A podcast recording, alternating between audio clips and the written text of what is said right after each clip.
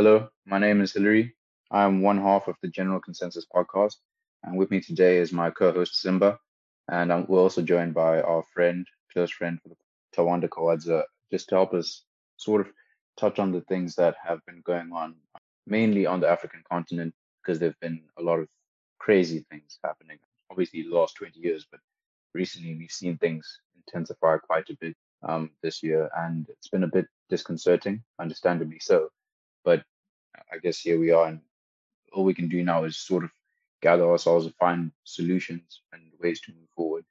Um, but briefly, we just want to send a shout out and our support and prayers to a young man named uh, Marumani, who is part of the Falcon College family, just like us.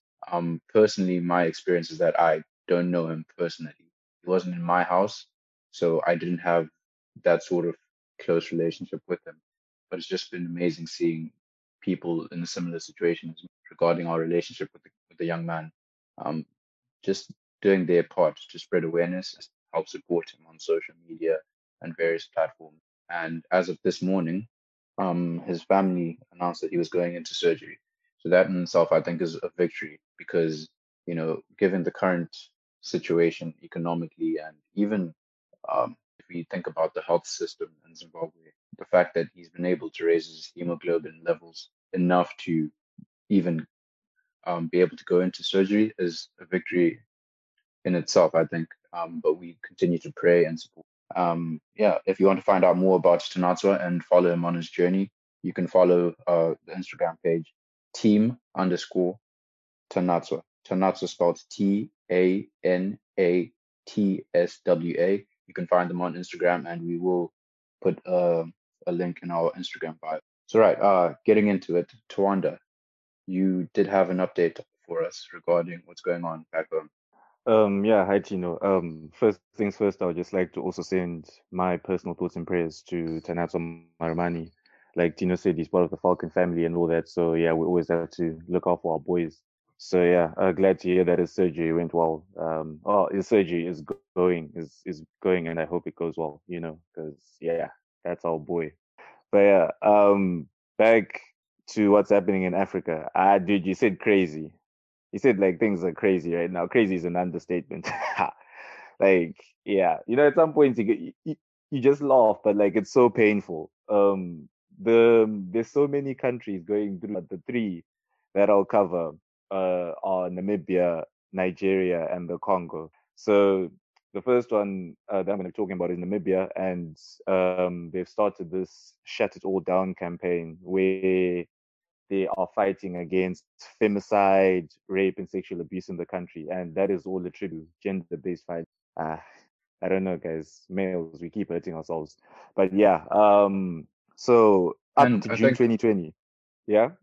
More importantly, I think than hurting ourselves, we're hurting key members of our community And that's the one. It's it's an un- understandable thing because I think personally, my feeling is that a lot of the things that are wrong with the world, you know, they they don't stem from selfishness. I think they stem from people having this weird desire for power or to assert dominance, and you know, it just doesn't make sense to me because these things are senseless. I mean, just now we heard about that young girl, unfortunately, who's six years old, who was raped and murdered. Like that eight fam. Eight. Like this is someone who hasn't had a, a chance to even develop into a shell of themselves. Right this is a young person. And rape and it's a type it's it's like it's messed up. But then even more so you rape and you take the life of someone who's not even a teenager it, it, to me it just doesn't i don't know yeah nah it's a miss like it's yeah it's something that's um shocking, horrendous. Like Simba, like how do you feel? Like I, I know like we're all not like um psychologists, uh, but like, like what do you think of people who have that kind of state of mind? Personally, I think that's very cruel. That's inhumane. I mean, the fact that you're going for someone who can't even defend themselves is really sickening, and it shows that you're literally capable of anything. And for me personally, I know this is going to sound very radical and very extremist, but personally, for people, I can't tolerate people who rape. And if you rape someone, I honestly believe that you should get castrated. Period. That's what I think. Hey, Hey, hey, I will take it up. I, I think so, so. Saudi Arabia is already taking that up. So for the rest of the world, but yeah. Um, as I was saying earlier, like in I'm sorry, I'm sorry, I'm sorry to Namibia. Guys, I'm sorry to interrupt, but like I just realized we haven't even said her name, and I feel like if we don't, then she just becomes another statistic. But this is a real life person, and I, I can't really pronounce the name, but I just want to say rest in peace to Inati Mhlalo. Um, yeah, and she was six years old. I just want to say my, but I think I feel like there's there's a real importance in attaching a name to these victims because it it, makes them more than just a statistic. You, you get what I'm saying? Because when you hear a black man was shot, that's a, that's a very distant thing. But you know, you hear the name of the person, and it, it makes it all the more real to us, and it should be all the more real, and it's something that should be taken seriously. And that's why I think, for example, even though it's a slightly different case, but it's still murder. You know, that's why they say say her name with regards to Breonna Taylor, because you have to human humanize, you know, these victims. They're not just you know a statistic or an occurrence. They're not just a headline. And I feel like it's important to I, attach names and identity because they're humans just like us. So that's just my interjection. But please do carry on, Tawanda. And a fair interjection that is to not want to seem like we are ignorant and just like reading out stats. This this is deep. Like this is not something where it's just like um yeah um the football to team at seventy percent position. This this is now coming to lives. So thank you for that interjection. Actually, it's yeah, it it gave more heart to the conversation because we just want to show as well that we are agreed by everything going on, right? And yeah, for the third time, for the third time, are there any interjections before before I get into this one? um, no, I've got got no interjection. Yeah, but please do continue. All right, that's fair. Um, going into June 2020, there were 1,604 rape cases reported, which is, yeah, that's colossal. This is, is this in Namibia? In Namibia alone. So this is with regards to the shut it all down. Yeah. Correct? I'm okay. Please continue. Um, yeah. Up to between January 2019 and June 2020, that is 540 days. Yeah, 540 days. Three rape cases were reported to the police every day. Three a day. That's that's the ones that those are the ones that are reported. Now, if we think about the ones that aren't, and that's the majority, that that number is just it's insane. It's it feels I don't want to use the word surreal because it, it's I wouldn't say surreal. It's it's just I don't know. I'm, I'm I'm a bit speechless because it it just shows you that you know we do all these campaigns as, as guys and you you know after every rape case a guys or guys on twitter and instagram and social media they're like come on we've got to do better gents we've got to do better gents but you know nothing changes. So clearly we're not doing better. So clearly these are just words. You get what i'm saying? Um and for that reason i would portion all the blame on males regarding female rapes um obviously guys do get raped but that's the minority and that's why, while it's important to raise awareness for that, it's my personal feeling, which is obviously very narrow minded because I'm not that clued up on everything as I should be. Um, my personal feeling is that guys have to just be accountable because there's no one else that can be accountable. You can't victim them because we shouldn't be having a conversation about women should do this to be safer.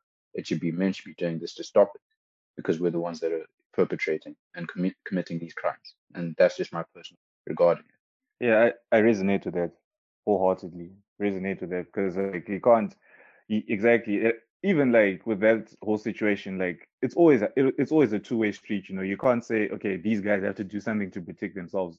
What do men have to do to stop? I I, I don't know how you feel about it as well, Simba. Yeah, I mean, of course, it does happen on both sides at the end of the day. But as Tina said, it's more on the on the men's side, and it's it's sad because it's a consistent basis, and it seems like it won't stop. And like what Tina is saying as well, that it shouldn't even be a case of how women should be wearing this or women should go to this and that.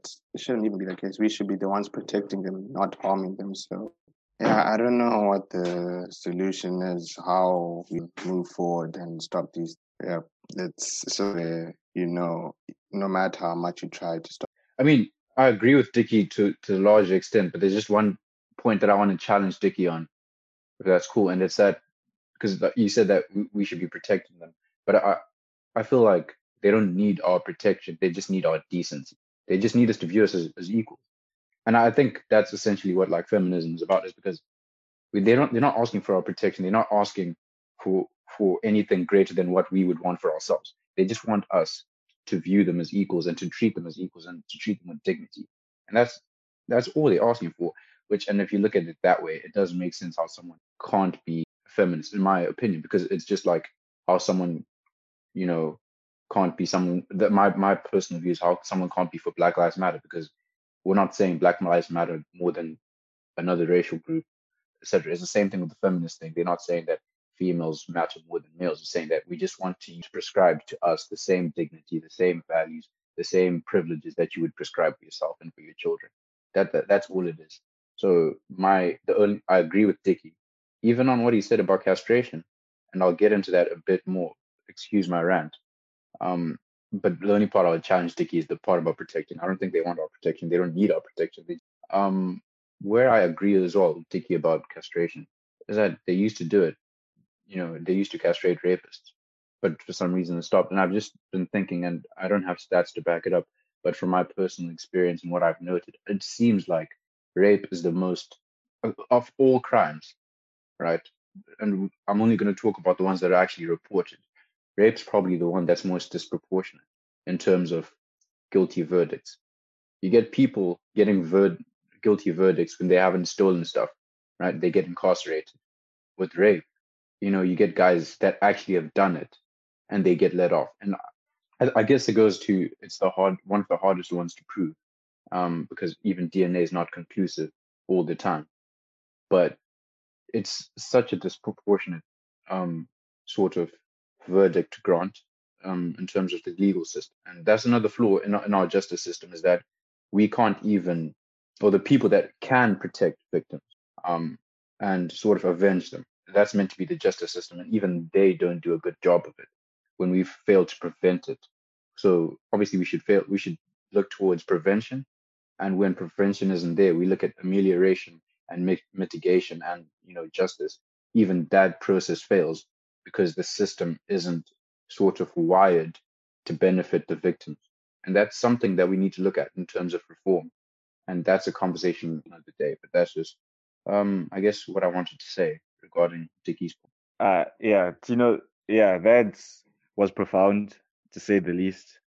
Um, I think on the main point is just like on the challenge that you said to Dicky, I also agree that we shouldn't be looking to protect women. We should be looking to give them respect.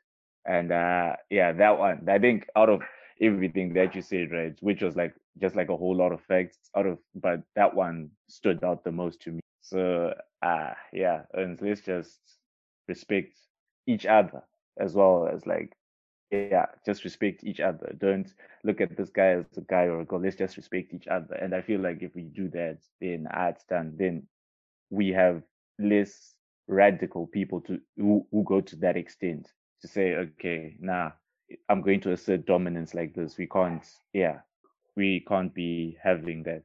I agree with you, Johan. Right.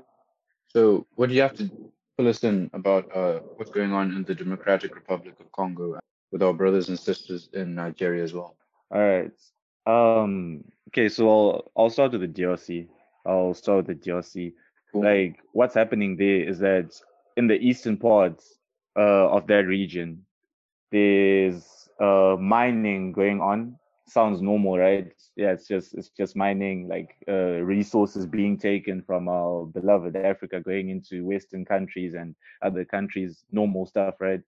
But this time, um, what people are losing their marbles over is that they're using kids to mine.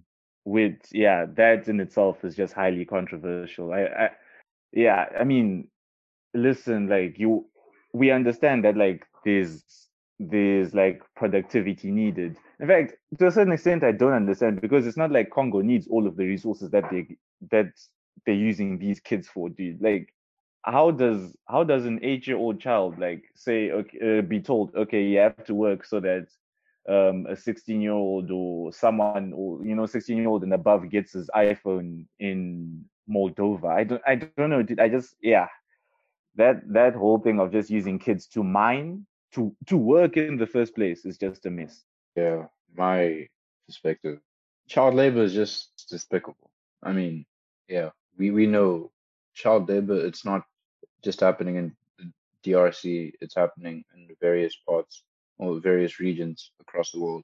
And I don't have much to add on that on this topic, but I think it's it's a fairly straightforward one in that it's it's just wrong. It's just wrong. And this is I don't think this is something that has a gray area. It's child labor and it's undue influence. Just not right. That's just me. What about you, Dicky? What do you think? Yeah, I think mm, God's child labor thing, as you said, is despicable. I mean, it goes on in other places. I know I'll probably digress a bit, but you even look at Sierra Leone, where kids are being recruited from a young age to, was it, the, the army, not army exactly, but then the rebels. And these are kids who are four, five years, six years of age. And now they're being told, now you should go kill this guy.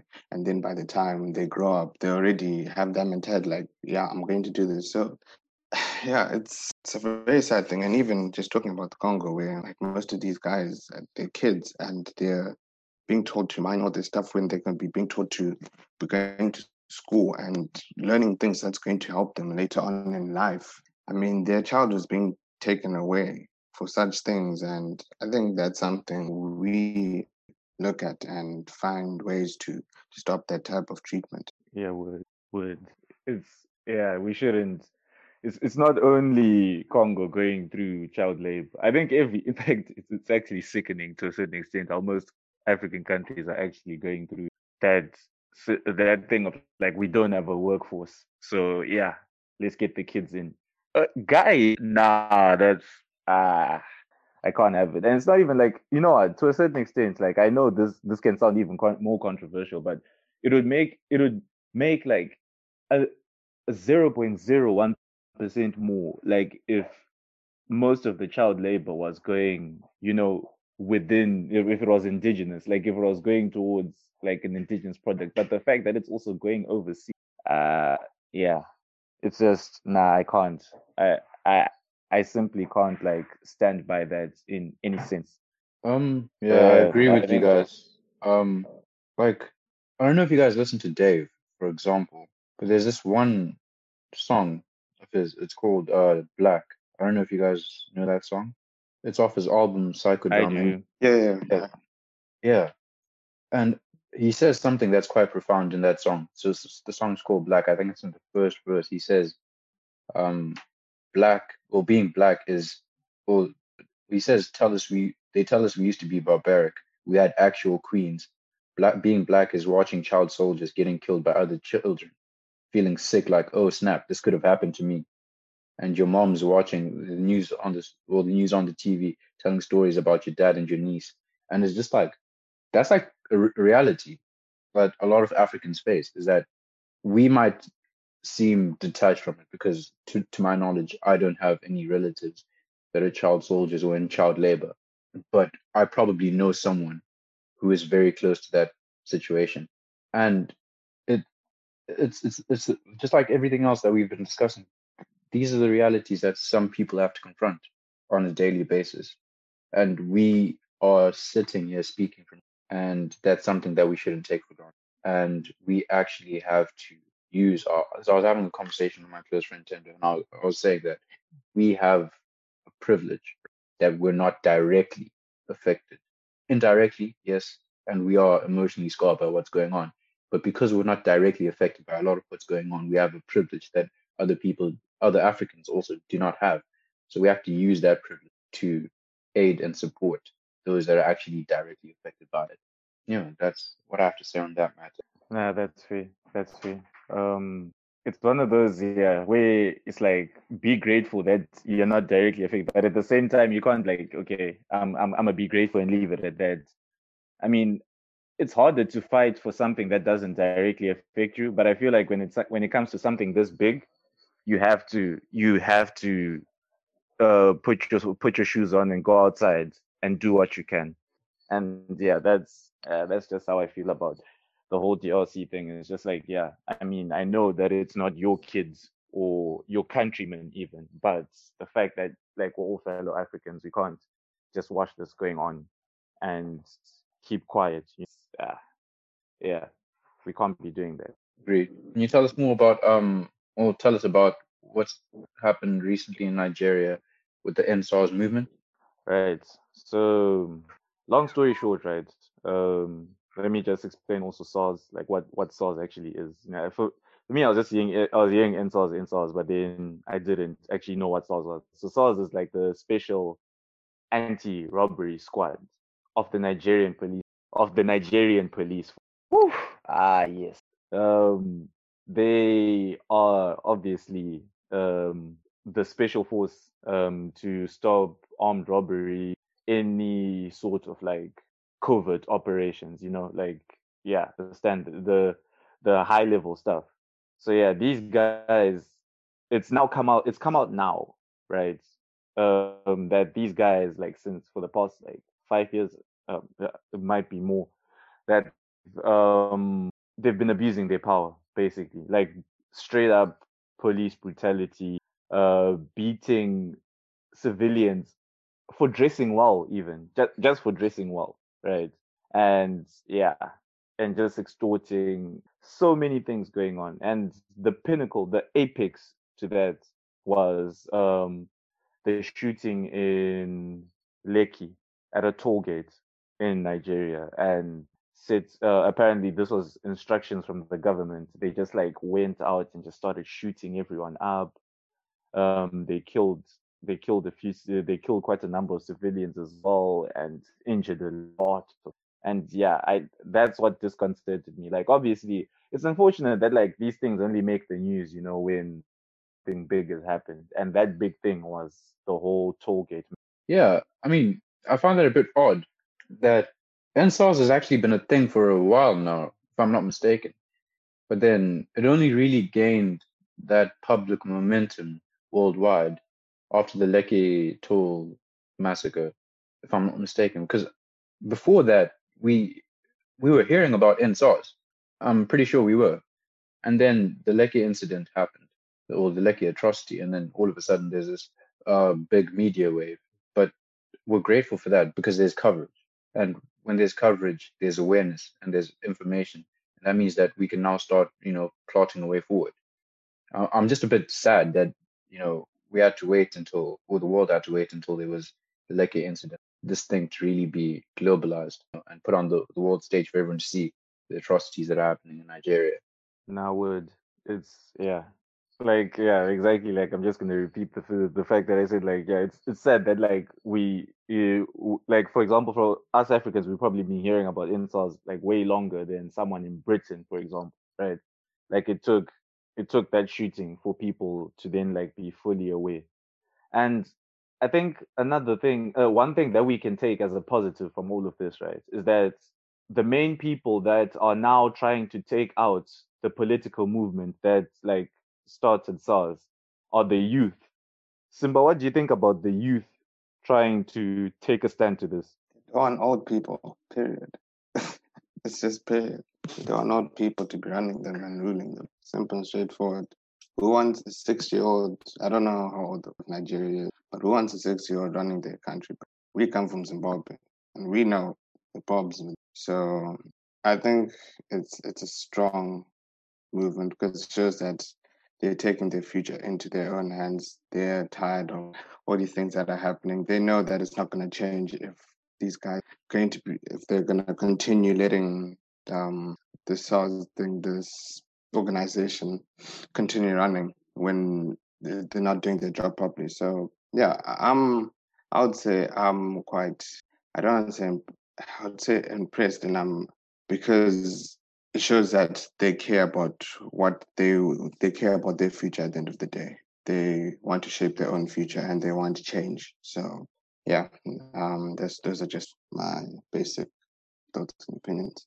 Oh yeah, I feel yeah, um, yeah. Get the old people out. Huh? That's I mean, yeah, it, it, it, that that is even deeper than SARS. Like there's just like that whole corruption. But before like I move before I move on from this like whole SARS thing, like Dicky, what do you think about black on black violence in general?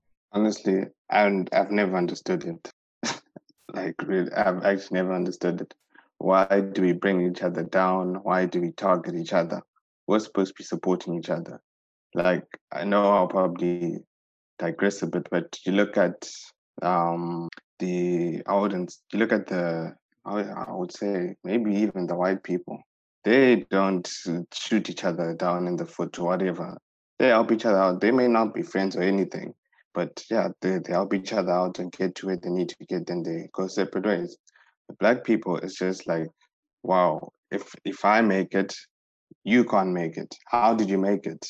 um, nah, you have to grind your own way, you have to do this and that. And it's just like, it just doesn't make sense. And just to go back on black on black violence, I just I just don't understand it. Why are we killing each other when we're supposed to be stopping this stuff?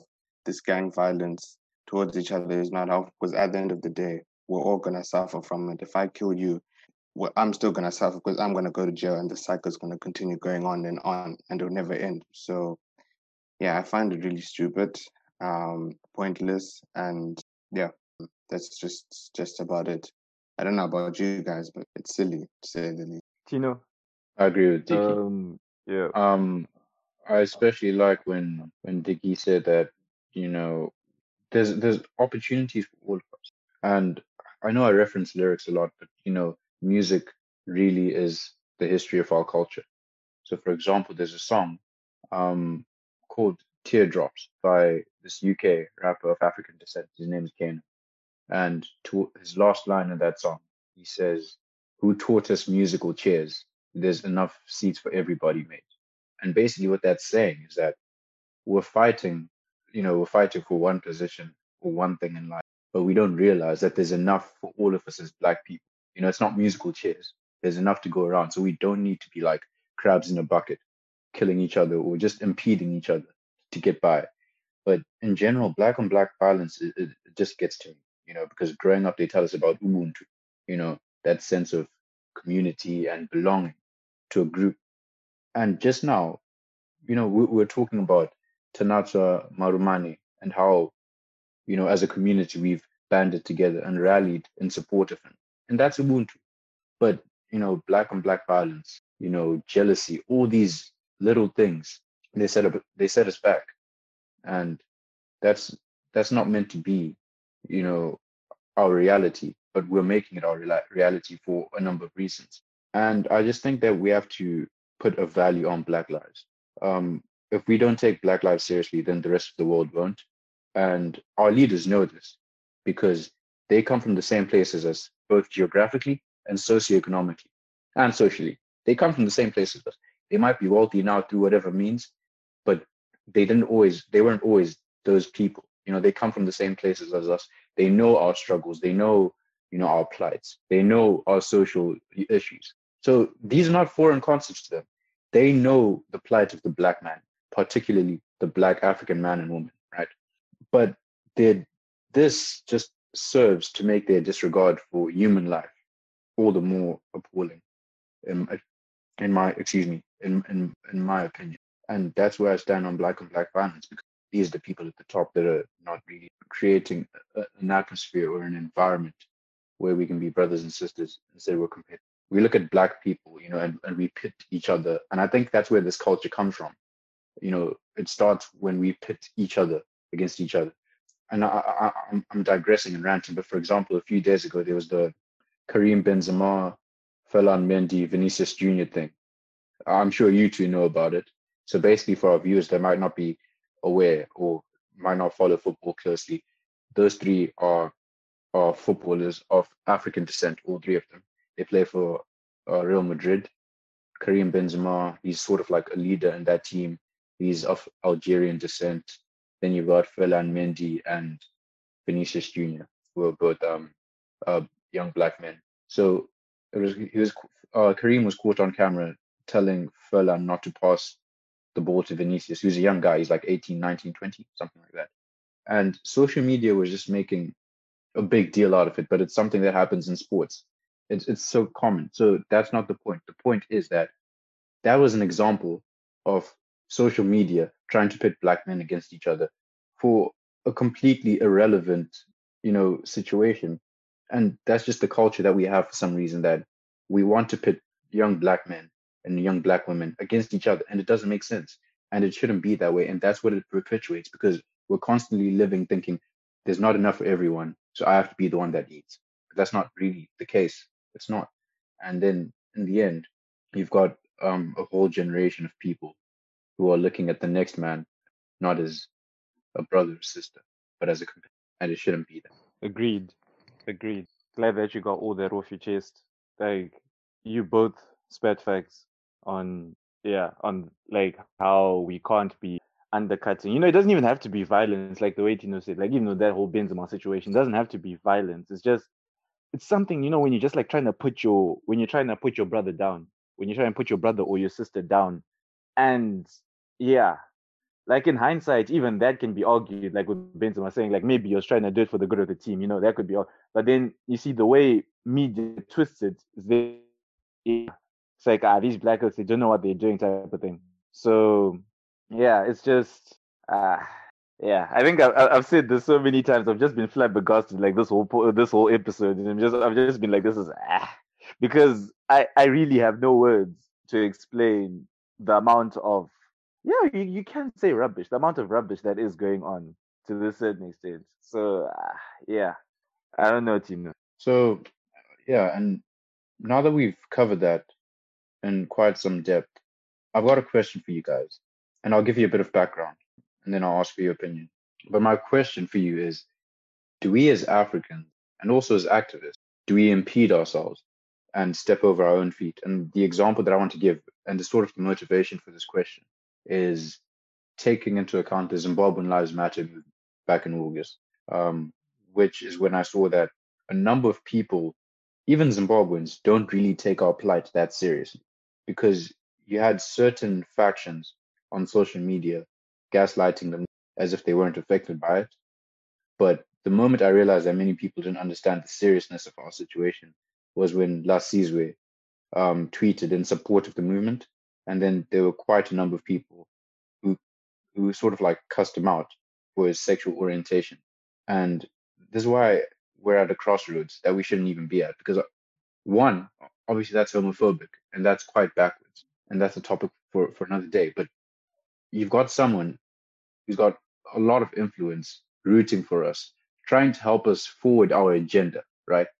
And here you get these homophobes and these bigots who are affected by this very same movement that we're trying to you know you know by the by the situation that we're trying to sort of ease and you know um aid and support but but then people are being bigoted and they'd rather let their their bigoted um inclinations impede a movement that's affecting millions of Zimbabweans and that just sort of poses the question for me and for us do we impede ourselves and do we step over our own feet? What are your takes, Simba? Yeah. Ah, Simba. um, yeah, Simba, go for this one. um, yeah, it's that one's pretty, it's really interesting. I think one thing that stood out to me, I won't mention the name, but on Twitter, I remember seeing a certain person of influence posting something saying, "I know the the problem in Zimbabwe is not that deep and whatnot," um, and then she got a lot of backlash, and she was wrong in that st- in that instance. But then I think a week ago or two weeks ago, um, she goes and starts saying, uh, talking about the EndSARS movement, and I'm just like, you've got issues going back at home, and you can't even recognize what's going back there. But here you are recognizing other people's problems, and that for me is just I don't even know how to explain it, but it just shows you that if it doesn't affect you, I can't be bothered mentality, simple and straightforward for me. And it's just so sad because a lot of things are going on back at home. And like what Tino is saying, someone out there is trying to bring awareness to the people. But here you get people in the comments saying, but hold on, you are this, um, you're gay, you're all this, and being homophobic and all that stuff. And I don't know, I think we always shoot ourselves in the foot every single time when it looks like when we're taking one step forward, we always take five steps back, and we never go anywhere with that mentality. Yeah, um, it's really, as I said, um, people only care about stuff that benefits them. They don't really care if it's not hurting their finances, not doing anything to them. They don't care. But yeah, how it is, especially in Africa. Now would, yeah, it's yeah, we're always we're always against each other. I think the thing is like everyone is itching so much to be correct, like itching like everyone. No one wants to be wrong. So as soon as your take is slightly different from someone else's, then ah, the agenda begins. And I hate that word, like that that word, exact agenda. Agenda always insinuates that you are never correct in what you say. Like, yeah, when someone says insulting an agenda against you, it's just like, yeah, it's it's more out of hate than out of facts. So when that kind of thing happens, yeah, it's it's just you, you don't you there's never going to be an agreement. There's never going to be agreement. Everyone just wants to be completely correct. You know, like no one no one's ever wants to be like, ah, okay, you are I was right about this and you are right about that. Everyone wants to be a hundred. And I think that's what that that simple, that simple problem is what kills what the bigger structures that we are trying to build against any uh movement that is wrong. That's my take. Okay, thanks, guys. Thanks. Um, obviously, my I, I, I touched on my take is that people need to get their headsets straight. I think there is a lack of emotional intelligence amongst our people, also a lack of foresight, and people don't know how to view the bigger picture. We're worried about the wrong thing. We're worried about the wrong things because someone's sexual orientation. It's just laughable to me that you are going through a plight, right? And your country is in turmoil, and you're worried about the next person's sexual. Because to me, what that says, if I were a Western, you know, observer, is that okay? So the plight isn't that bad because clearly you're really worried about your differences rather than what's going on. So that that would be my first reaction if I was a Western observer who observer who's detached from the situation, is I would think that this isn't really a problem because if it were a problem, you wouldn't be worried about something that's ins- inconsequential and insignificant to the cause that you you are being directly affected by. And that's just my stance on it, is that people need to just get their heads and then that leads me to my next question, since I've been talking about the Western observers, is that, well, rather, how do you guys feel about the alleged disconnect between Africans and people of African descent, i.e., American African Americans, um, your first generation immigrants all around the world, third generation, second generation in France or wherever they may be. And what I'm really looking for a particular focus is focus on is you know the difference between how Africans rushed to support the Black Lives Matter movement and the speed at which you know shut it all down you know the issues in Democratic Republic of Congo what's going on in Botswana in Zanzibar and in SARS you know the speed the slow speed at which the western world have come to our defense. How do you guys feel about that disconnect, Tawanda? Uh, it's how it goes, really. Like, it's it's funny that you're pointing it now, but um, I actually didn't notice it. I'm so used to like delays, like in everything, in in terms of African causes. Like everything is just slow, delayed, lethargic responses. It's yeah, it's it's something that unfortunately um, I've personally been used to, and yeah, it's uh, it's unfair. Like uh, if we're talking, if we're talking like how it's meant to be, it's it's unfair. It's that simple. But I I don't know if I don't know if like the like yeah that generation like if the African Americans are like to blame, or rather it's just like the news outlets that are being like slow to inform. It's like no one cares about Africa type of thing. I wouldn't directly say it's their fault. I would yeah but I would say that the situation. is- Great question. Sorry, um, this is for everyone, by the way. Are African Americans African? Ooh, because if you look at, um, like when I talk about Benzema, Benzema is from was it Algeria, but he moved. So that's it's yeah, it's more yeah. He's from from France, but African Americans, Africans. That's my question. I've never actually understood that. I mean, I think it, it's a question of semantics. It's it's just like, and I'm not the most knowledgeable or informed person about this, but this is just because you asked for our opinion. It's just like the whole are white people's involvement debate, and I think they are because they were born and raised, and they are they experience maybe not to the same extent, but they still do experience and are aware of things that happen to blacks in Zimbabweans. So why can't they citizenship? You get what I'm saying? So even that sort of honorary citizenship thing that people talk about. Um, that's why I use the words of African descent because even to me, the lines are blurred. Because at what point do you lose your your Africanness? At what point do you is it when you become detached from your history? Because a lot of Africans who are on on the continent, you know, are detached from their history.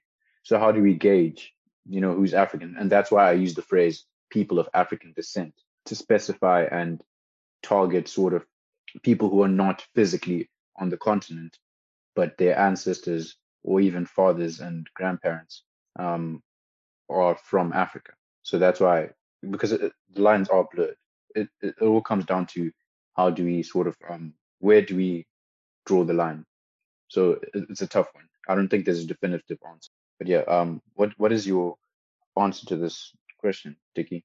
Mm. What was the question again? Sorry, I, I just got lost um, in all of that. No, no, that's okay. Um, the question is basically about the disconnect between Africans and people of African descent and how slowly they tend to come to support African issues, whereas we rush to support African American issues. And okay, I'll give my perspective after you. Okay. Um. Yeah, I think as Tawanda touched upon it, I think sometimes uh, it doesn't really get as much media coverage. I mean, yeah, we know things in Africa are pretty slow, and it takes time for the news to get filtered out to the rest of the world. But I think at the same time, I always say this, and I said it just recently, that if it doesn't affect them, they're not going to come rescue us. I think people have to understand that even with all these movements that are happening in Africa, the West do not care. They do not care about what's going on here. And we've seen it time and time again. You guys mentioned that we rush to them when it's Black Lives Matter or um, all these things happening around the world. But when we ask for simple movement, um, end SARS or end uh, Zimbabwe Lives Matter, domestic violence and all that stuff, gender-based rape, they're not going to come to us because at the end of the day, it's not going to help them in any way. They want their things to be done first, and whatever um, comes after that, uh, they don't care. So, yeah, at the same time, I do sympathize with them. The well, those who care, because at the end of we've seen many of these African Americans do come to our aid. I mean, um, you know, your Ice Cubes, your Dave, um, all these famous American guys, they've okay, except for Dave, but all these famous Americans, they've actually um started saying, listen, this is what's going um here in Africa. Please, can you guys give them the coverage and all that stuff? But the others are just like, eh, you know, I'm I'm just not gonna, yeah. Um, yeah, that's that's that's basically that's basically it. Okay, yeah, I I sympathize with them a lot because we have to understand. I think the reason that us Africans are quick to come to their defense and their support is because that stems from them being a major part of our lives through media and other media. So, as an African growing up, America, the United States of America, even the UK to a certain degree, they are major reference points for because we get a lot of media from there, a lot of information, that sort of stuff. Whereas on the other hand, so so we're up to date with what's going on in America, whereas it's not as easily accessible for the American citizen. And I'm not making excuses for them because I feel like people should take accountability and responsibility and do their due diligence to just keep up with what's going on across the world. Um, because we're all equal citizens of this world. But that's just my whole thing is that there's a sort of disconnect in the media. So now people have to be a lot more proactive. Whereas for us, we can get spoon fed what's going on, shoved right in our faces, you know, because you go on DSTV, for example, and you get CNN, you get BB, you get Al Jazeera, right?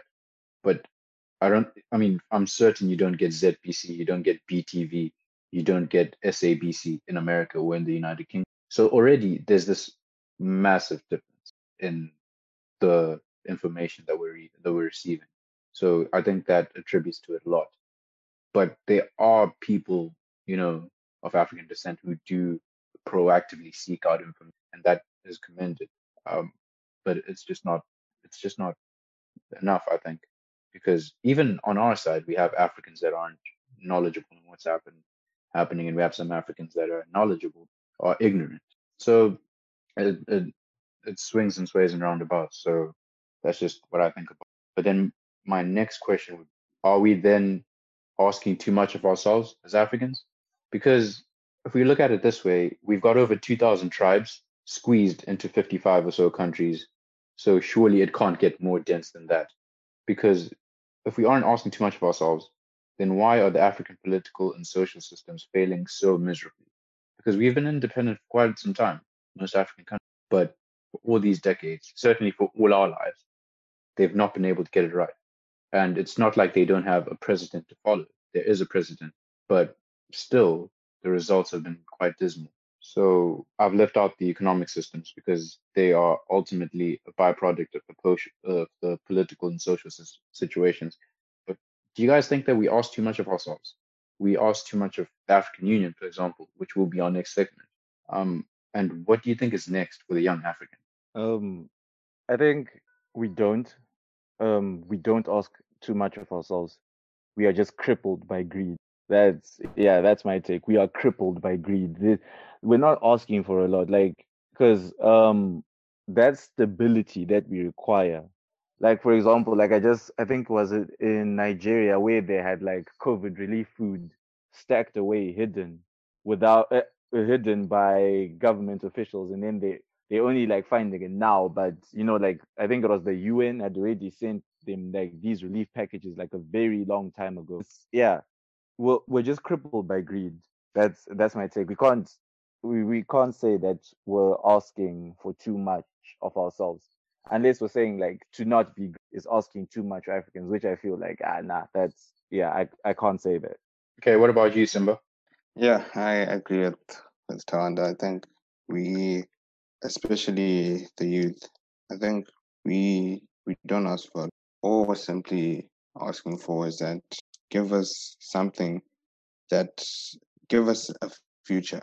We all want the future. No one wants to work outside of their place of living. No one wants to work in I don't know Japan when they know they can be working in, in Zimbabwe or whatever, wherever African countries. Everyone wants to be at home where they can be close to their families. And I think that all but people are being robbed of that because of the, the greedy people up top. It's been going on for, for decades now. And it's just going to that point like after you you finish um school whatever what's the next thing because you don't even know what the next thing is. You don't know whether you're gonna you're gonna get a job. You don't know whether you're going to survive whether you're gonna feed if you've got a family whether you're gonna feed your family and so forth. So i think we don't ask for much. We just what we do ask for is just for us to be given an opportunity to to live our best lives and an opportunity for our next generation to to live their best lives as well and continue that. So yeah, I I'm just adding on to what Tawanda said, but yeah, I agree with everything that he said. Right. I um I agree with Tawanda's first point that we don't ask too much of ourselves. I would say we ask two people that we placed our trust in. I want to use the word, but I think crucially, the word that I would rather use is, or the phrase I would rather use is out of touch because I though I did say that they come from similar socioeconomic, geographical, you know, social backgrounds as us. These guys are out of touch because you've got 80 something year olds, 70 something year olds for the most part, leading countries where the majority of the demographic is the youth. So already that's disproportionate. They are no longer in touch with what our experiences are, what our realities are, because they're so far removed from that. The last time a lot of these guys were in our position, Zimbabwe wasn't in, Zimbabwe didn't exist. So already that tells you that there's a major, major disconnect. And it sort of allows me to segue into our final segment, which is, I think, a bit more important than the middle segment we're discussing and a bit more thought provoking. And it stems from this conversation I had with a friend, with a friend of mine, Cindy. Um, we were talking about the African Union and how they've really let us down. And that's evidenced in the SARS, the EndSARS um, atrocity, where, for you know, this was promised to be dealt with a while back. And yet here we are in October 2020, nearly November, still talking about it. And crucially, we have brothers and sisters who are still.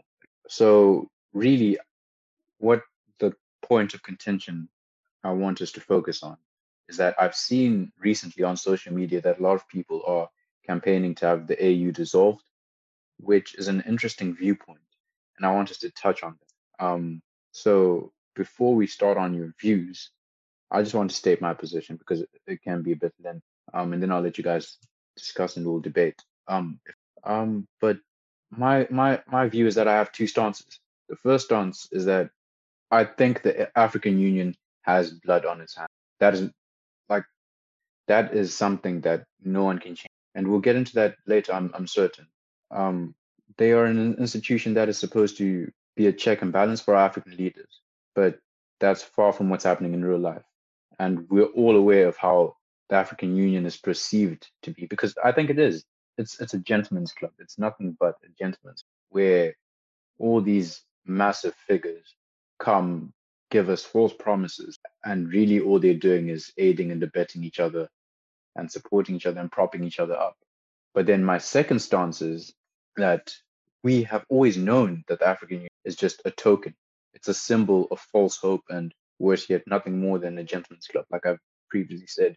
It's not actually an instrument of change for the average citizen, but it's rather a shield for all its sort of abusers, you know, the, the abusers of the African citizen.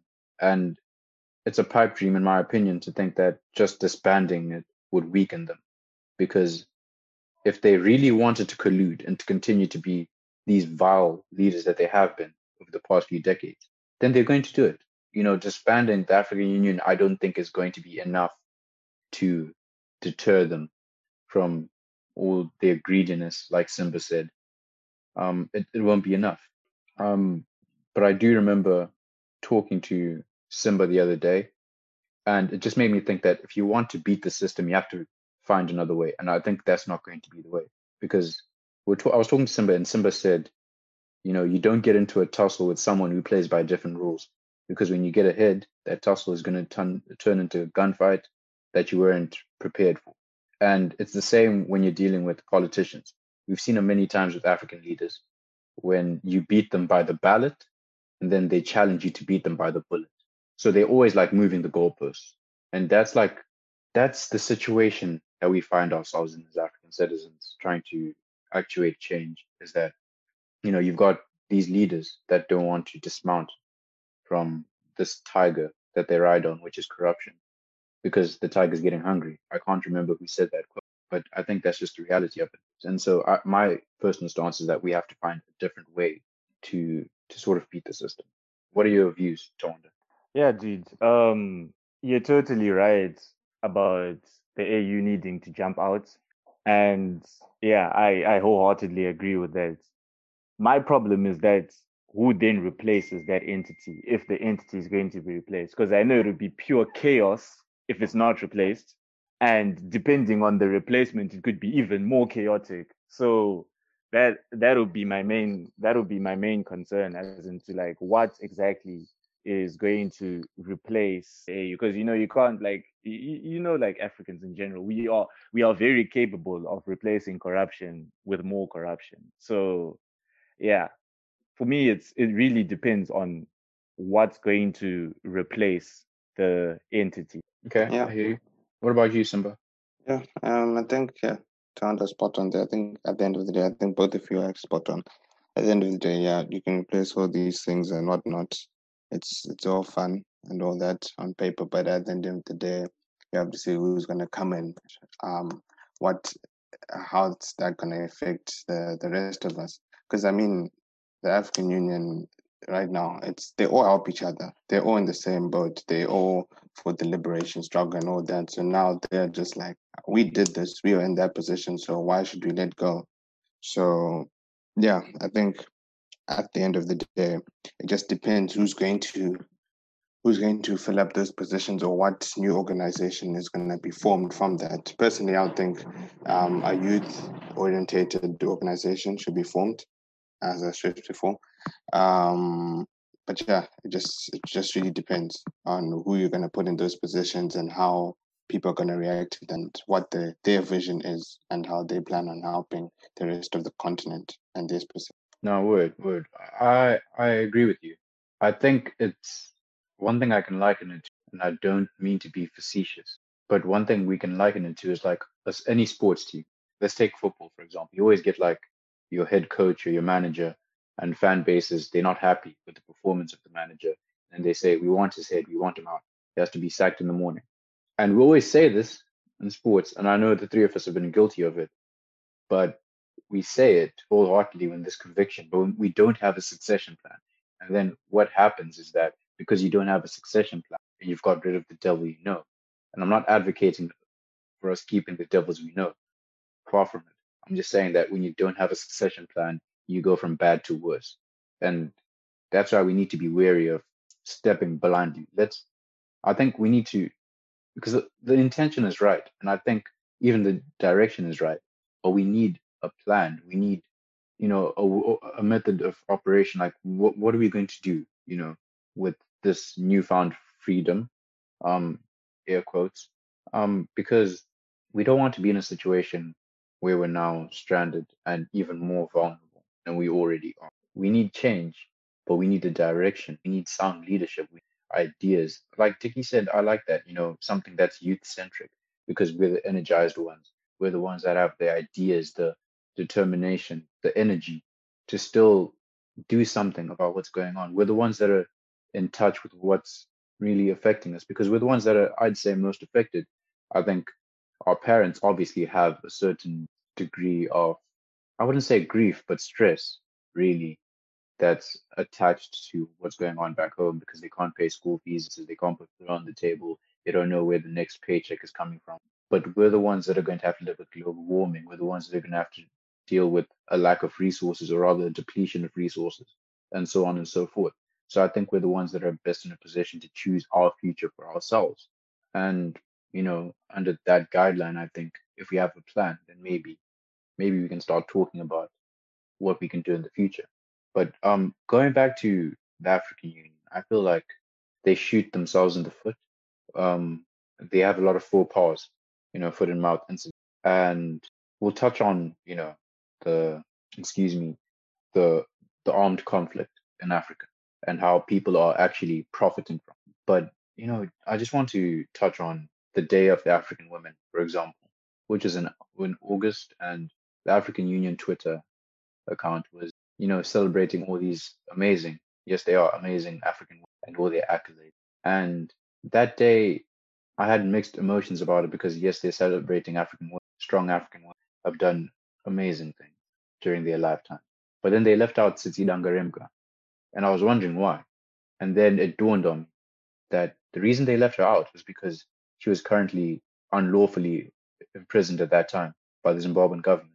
And I think they were dancing around that issue because the African Union never put out a statement about the Zimbabwean Lives Matter. They never put out a statement about, you know, Tsitsi Dangarembga, for example, Hopewell, Hopewell as well, the journalist who was wrongfully abducted. And, you know, that just further shows the indifference to the African plight, is that when it's convenient, they'll pretend and celebrate African people. But when it's not convenient, they will be silent and they will be complicit. And that also leads us to armed conflict and how how much revenue it really generates. And I, I don't think a lot of people our age realize how much revenue conflict generates and why it's profitable for African nations to be warmongering and just be in a, in, in a state of turmoil.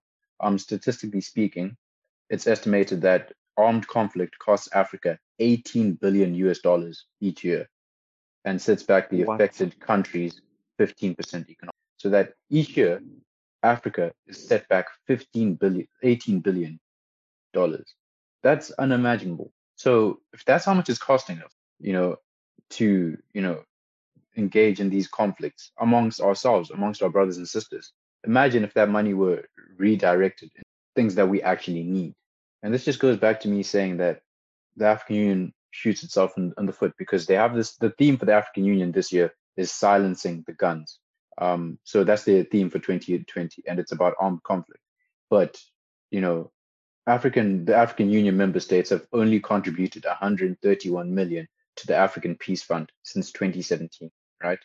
By contrast, Northern Ireland alone has has received 3.26 billion dollars. So you've got the entire African states, 131 million for our peace fund.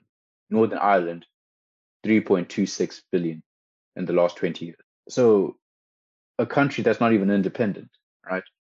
Because they are a part of the United Kingdom, has amassed way more for their peace fund compared to the entire continent, the entire African Union.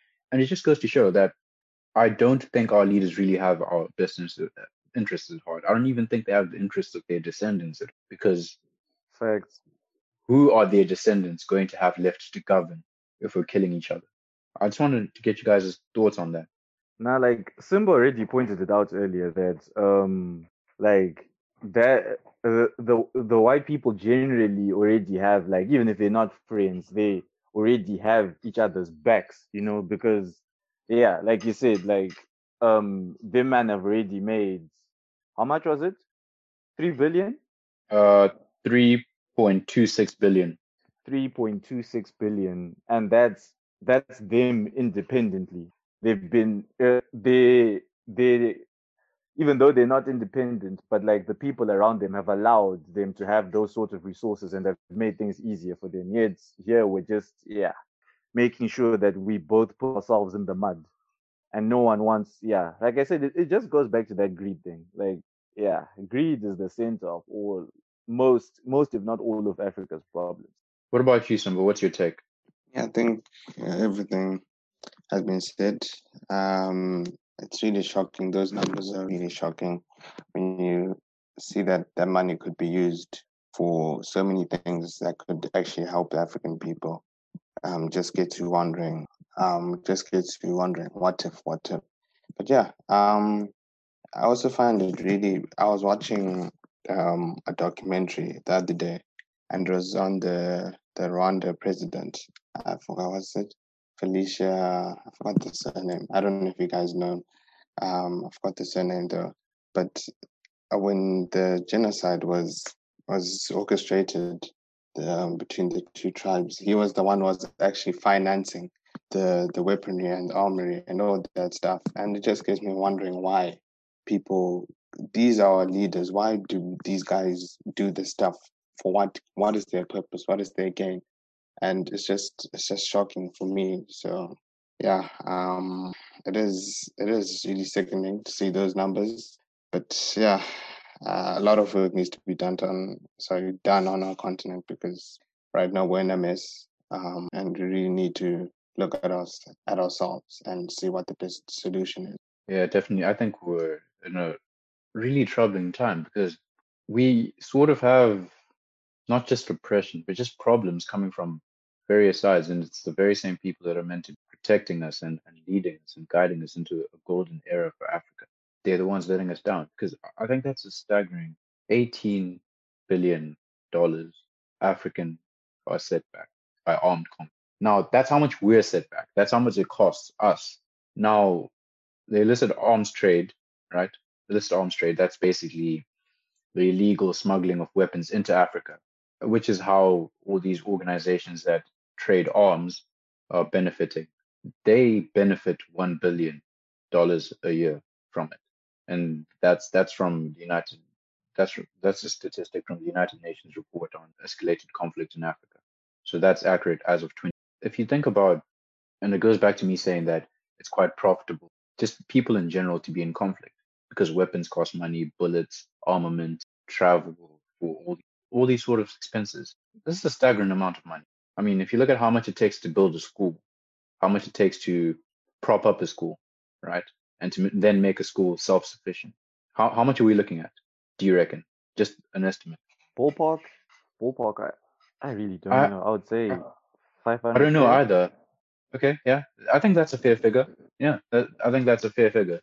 Um, I'd say, I mean, really, you don't need too much. I mean, once you get, you know, the infrastructure, the books, the salary for the teachers, at the very least, we're looking at 100k, you know, for it to be self-sustainable in the coming years. So, and I'm terrible with maths, but 100k into 18 billion or even one, this is just disproportionate. You know, instead of educating, you know, advancing our people, we're in a situation where, you know, we're paying 18 billion, or it's costing us 18 to prop up child soldiers, child labor, and all this, all this really messed up stuff. And that is the state of play as it stands. And the reason why I've brought this up is very, I think, disturbing, is because we, we need to raise awareness of what is actually going on back home. Armed conflict is seeping. We, we talk about politicians stealing money and you know our resources, but armed conflict is really, really setting us back and setting our resources back. You know, it's it's something that we as a youth and the responsibility and the onus is on obviously the leaders, but also as us us as youth to find a way around it. And I don't know what the answer is, and I don't know what the general consensus is, but I'm hoping that you know someone who hears this might be able to start a conversation, and that's a conversation that I think we're willing to participate because it's a conversation that needs to be had. And I think that's something that's swept under the rug a lot, armed conflict, because we we get distractions of all sorts. Like this billionaire buys this, this celebrity is doing this, but really the things that are affecting us are getting swept under the carpet. Yeah, that's what I have to say on this.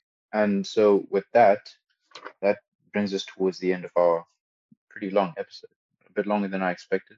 Um, but yeah, you guys just general feelings, um, summaries on what we've discussed.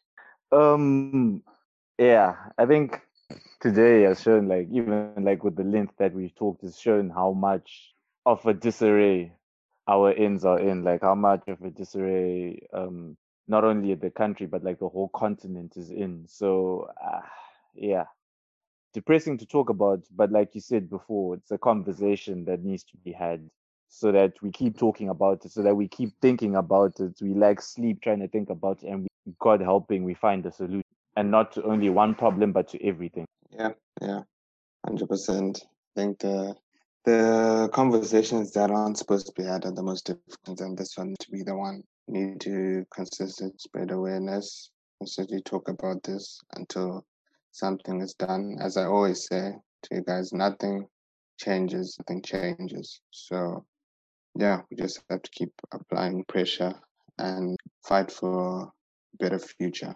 for us and for those that come after us. 100% agree. So I'd just like to end this podcast just giving a shout out to a few social media pages that are doing a decent job um, and just spreading awareness about a lot of things, um, in particular things that are going on in Zimbabwe, in Harare especially. Um, you know, there's all sorts of things. Um, and these these pages that I'm going to highlight are just doing a, a bit, you know, for empowerment and just mobilizing people with information. So you should check them out. Um, for example, you've got Girl Up Harare. G I R L U P H R E. It's an NGO that strives to empower, unite, and support girls by creating opportunities through community and telling her story. Uh, next up, my recommendation would be We Are Not Broads. W E A R E N O T B R O A D S. It's a community organization that's dismantling rape culture, toxic masculinity, and objectification of women, and bridging the gap amongst teens in Zimbabwe. So I would recommend giving it a quick perusal. Um, the next one I would recommend is Kurudzira, which is K-U-R-U-D-Z-I-R-A, which is another social media page that's all about the empowerment of African women. And they've got a lovely Instagram page and some awesome content, so I would recommend that. And then finally is a slightly bigger page, um, so you want to talk about. That's so you want to talk about with no spaces, no capital letters. You can find it on Instagram. And there's a slightly bigger page that dissects progressive politics and social issues in slideshow. Um, and they make these complex and daunting topics that we all care about a lot more accessible and less intimidating for the average reader. So I would recommend um, if you're looking for a place to start, really. And so from the General Consensus Podcast, I'm Hilary. Thank you for listening and stay safe.